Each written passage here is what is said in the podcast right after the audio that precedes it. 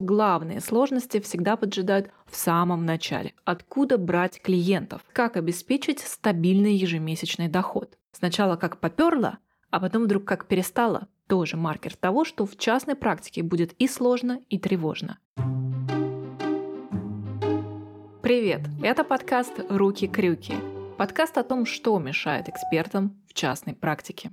Любое дело требует подготовки, одного лишь желания и мотивации недостаточно для успеха. Тем более, что главные сложности всегда поджидают в самом начале. Но решение о выходе в частную практику часто имеет под собой не желание войти в новую ипостась, а скорее сбежать из прежней. То есть не столько испытать свои силы в новом начинании, сколько избавиться от проблем в найме. И это часто приводит к тому, что первые шаги в частной практике оказываются неоправданно сложными. Чаще всего потому, что к выходу в частную практику эксперт никак не подготовился. В подкасте «Руки-крюки» мы говорим о том, почему успех приходит не ко всем. Какие установки мышления заставляют совершать ошибку за ошибкой – Каково это переживать первые неудачи и где найти смелость и уверенность, чтобы вообще начать собственное дело? А еще о том, сколько правды в представлении, что частная практика – это деньги в легкости и свободный график. Меня зовут Екатерина Васильцева. Я бизнес-консультант. Раньше я управляла юридической компанией и теперь делюсь с вами секретами профессионального консалтингового бизнеса. Есть целый ряд маркеров, которые позволяют определить неподготовленность к частной практике. Но многие специалисты, как в омут с головой, сначала бросаются в море частной практики, а уже затем начинают искать ответы на свои вопросы.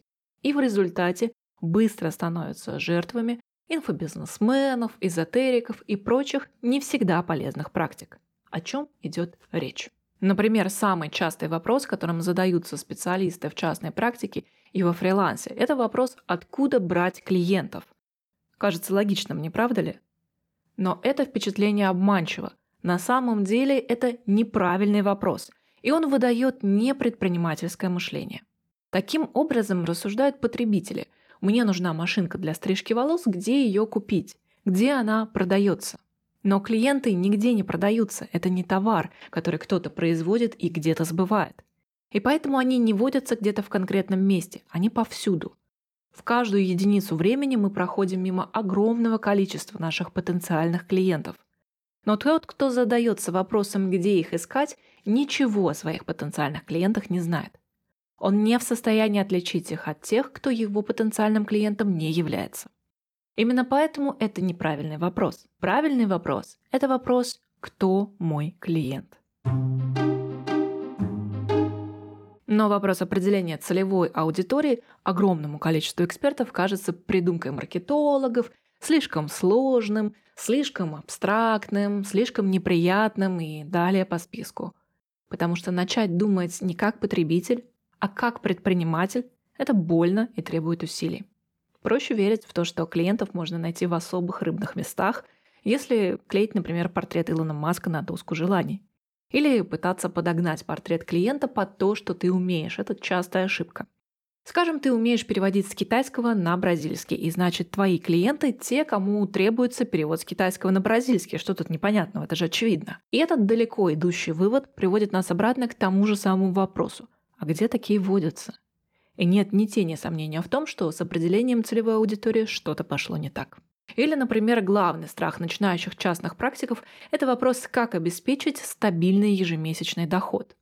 Тоже маркер того, что в частной практике будет и сложно, и тревожно. Это чистой воды отголоски привычки к зарплате в найме.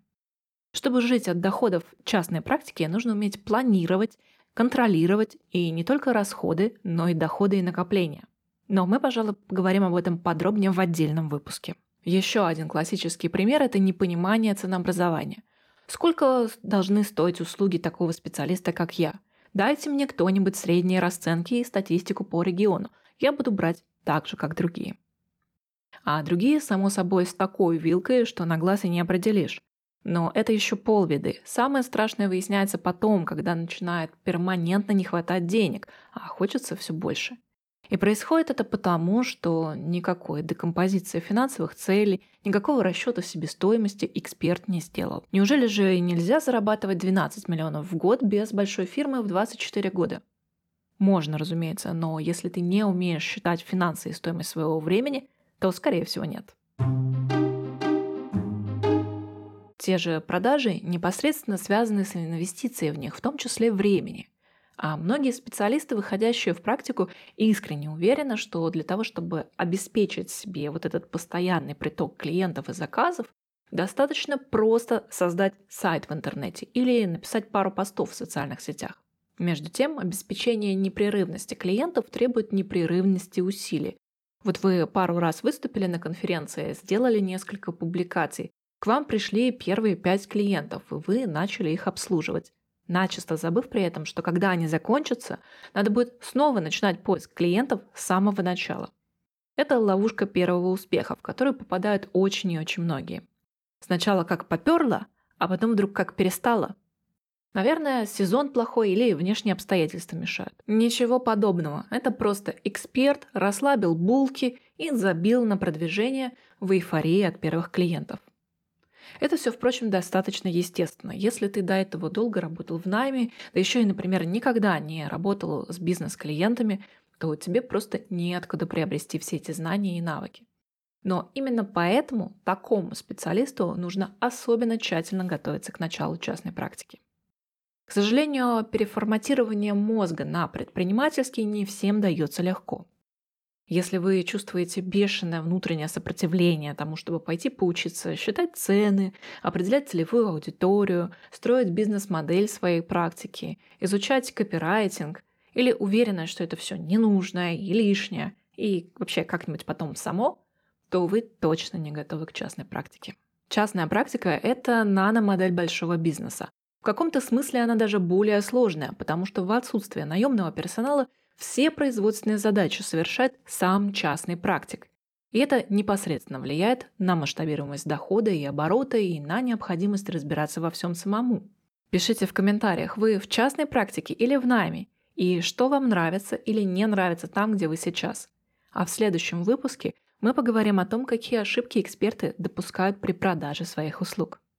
До скорой встречи!